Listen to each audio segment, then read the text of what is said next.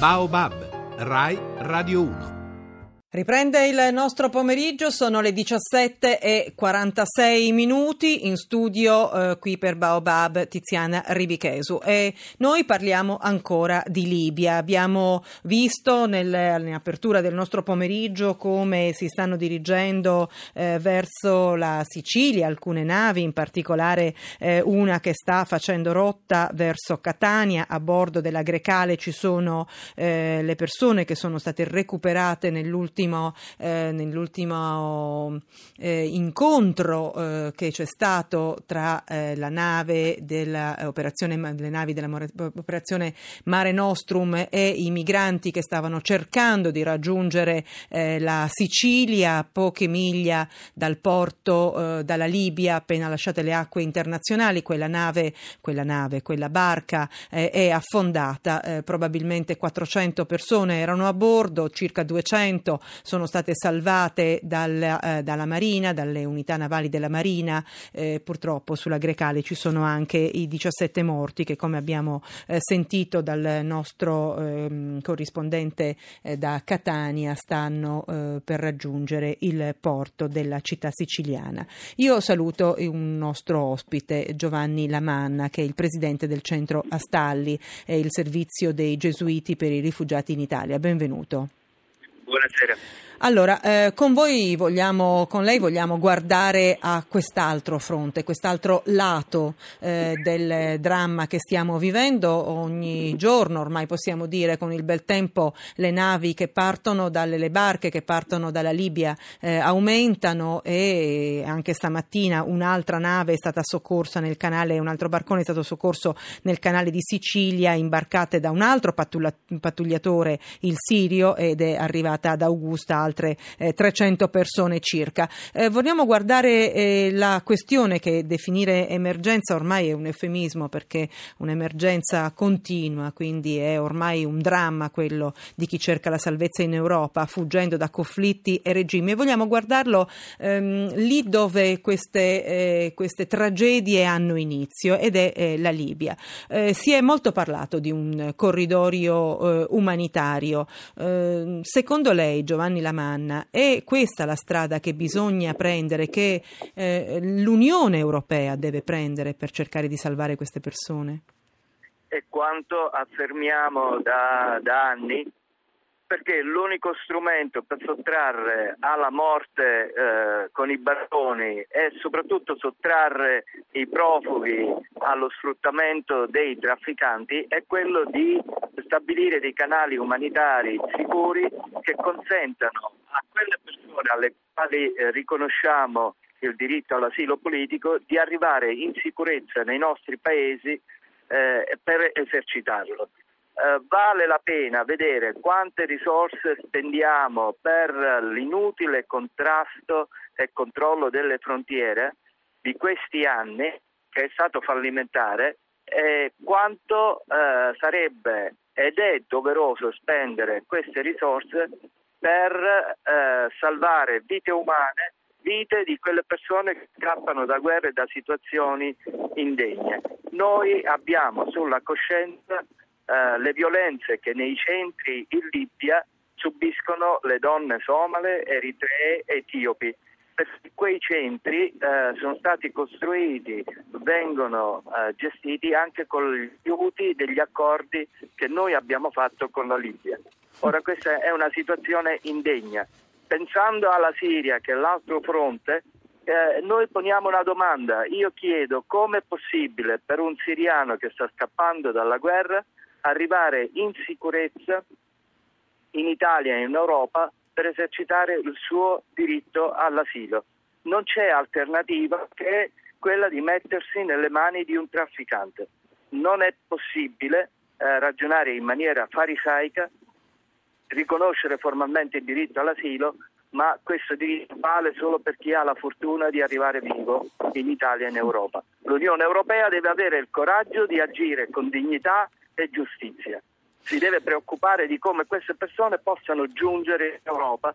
Andarli a prendere è doveroso e distribuirli in maniera equa sul territorio europeo è una misura ineludibile.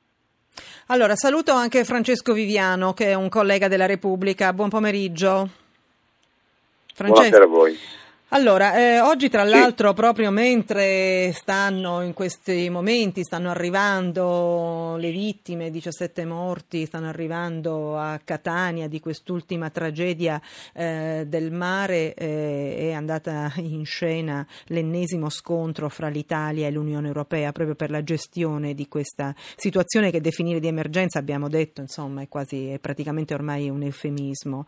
Eh, ancora una volta si pone il problema del del paese di frontiera, diciamo così, il, il primo paese che incontrano eh, questi migranti che cercano eh, una, una, vita diversa in Europa e, e, il resto d'Europa. Francesco Viviano, eh, il portavoce della commissaria Cecilia Malmstrom, Michele Cercone, ha parlato di eh, un governo italiano che eh, non ha dato risposte alle indicazioni che, concrete che chiedeva l'Europa e ha risposto eh, seccamente il ministro dell'interno, dicendo che sono state date quattro indicazioni precise in tutti i contesti, e cioè l'assistenza umanitaria in Africa, l'Europa direttamente coinvolta nel soccorso in male, eh, Frontex, in, sede del Frontex in Italia, eh, diritto d'asilo non limitato al paese di primo ingresso, però nessuno in Europa ha dato risposta. Viviano, dove sta la ragione? Ma la ragione non te la so dire, quello che però da oltre vent'anni che mi occupo di questo fenomeno, mi viene da ridere purtroppo in queste situazioni drammatiche a tutti questi balletti tra Europa, Italia, se prima vi ricordate il balletto era tra Malta e Italia, Malta non li voleva ricevere, gli extracomunitari, e neanche l'Italia. E sia la sinistra sia la destra in Italia hanno sempre giocato sulla pelle di questi disperati accusandosi reciprocamente a chi ne faceva entrare di più e sono caduti i governi su queste cose. Questa è una cosa veramente ridicola sulla pelle di bambini, donne che subiscono violenze, che muoiono. Questo è vergognoso. L'altro aspetto, secondo me, più importante, è quello che non deve essere un problema dell'Italia, perché non lo è. Perché ammesso che tutte queste persone noi le andiamo a prendere nei luoghi di provenienza, sulle coste libiche, sulle coste egiziane, ma dove li mettiamo? Non abbiamo le strutture, c'è quant'altro. Dovremmo distribuirli in Europa, però c'è una legislazione che fa veramente schifo, perché le condizioni europee, la legge europea sostiene che se un clandestino arriva in Italia, cioè in un paese, è il paese di, di primo arrivo che deve concedere l'asilo politico o lo status di rifugiato politico. Poi c'è anche un'altra farsa, ne, arrivano, ne sono arrivati già oltre 30.000 in Sicilia, ma di questi quanti ne sono rimasti? Questi ancora una volta clandestinamente sono riusciti per fortuna a raggiungere la Germania, la, la Norvegia, la Svezia, perché noi abbiamo una contabilità che è effimera, è una contabilità fasulla, e la contabilità quella persone... che è data dalle persone che vengono recuperate in mare di fatto o intercettate sì, sulla spiaggia esatto, eventualmente, esatto, ma molte esatto, di queste poi esatto, arrivano poi... senza che nessuno di noi, e nessun, né la stampa né le persone né, insomma, si ne, ne danno notizia. Ecco. Guarda, io ho fatto un viaggio due anni fa. Sì. Partendo da Lampedusa con dei ragazzi minori, cioè ragazzini da 12 a 16 anni, che erano stati trasferiti dal centro di Lampedusa a Porto Empedocle e da lì in vari centri di assistenza gestiti da, eh, da associazioni laiche, umanitarie quant- certo. e quant'altro, questi qui regolarmente scappavano e io sono scappato con loro e ho fatto un viaggio poi da Agrigento in treno, da Agrigento fino a Milano, Roma, Bergamo e sono andati via tutti. Per testimoniare quindi che evidentemente quando si riesce la, la, la, eh, ciascuno di, questi, eh, di, queste persone che cercano, che cercano la salvezza in Italia in realtà la cercano in Europa, vogliono andare oltre l'Italia. Ma poi c'è ancora, c'è ancora di più. Proprio due settimane fa sì. la notizia è passata come se fosse una notizia del cavolo. 12 ragazzini tunisini ed egiziani sono stati beccati in una casa dove erano stati sequestrati a loro volta mentre fuggivano dalla Sicilia, sequestrati da bande di trafficanti egiziani che li hanno tenuti sequestrati per giorni e giorni. Dove questo. Francesco? in Lazio. In, le, le notizie purtroppo passano così e questa è una cosa vergognosa. 12 ragazzini tenuti sequestrati per 8-10 giorni dentro una casa in un paese del Lazio, adesso non mi ricordo, e sono stati arrestati per fortuna questi sequestratori perché chiedevano a loro volta ai familiari di questi bambini un altro riscatto per poterli liberare. Una notizia che è passata poi in 20 righe, 30 righe, è una cosa vergognosa, vergognosa. E poi c'è un altro aspetto secondo me.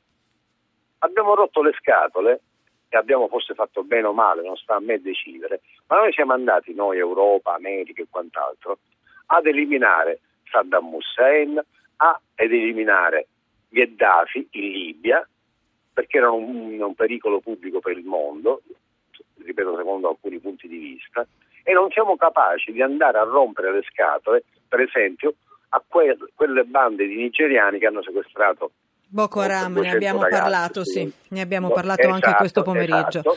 Ma però non interviene, il Niger considera è il paese più ricco dell'Africa centrale, è il maggior produttore di petrolio. E muoiono di fame e si ammazzano. Chiarissimo. E nessuno governo europeo e internazionale interviene a secondo degli interessi, la Francia, l'Inghilterra, poi con l'appoggio postumo dell'Italia, intervengono in quei paesi per dare una mano per eliminare Gheddafi, ma perché non andiamo a eliminare questi scafisti? Questi sequestratori di bambini. Naturalmente un eh, argomento questo, Francesco Viviano della Repubblica, che noi eh, tratteremo ancora, seguiremo, non, non, ci dimentichiamo di queste persone, anzi eh, come avete sentito questo pomeriggio di Baobab è stato molto dedicato alla eh, tragedia dei migranti. Grazie anche a Giovanni Lamanna, Presidente del Centro Astalli, il Servizio dei Gesuiti per i rifugiati in Italia. Ora c'è il giornale radio e poi torneremo ancora noi di Baobab.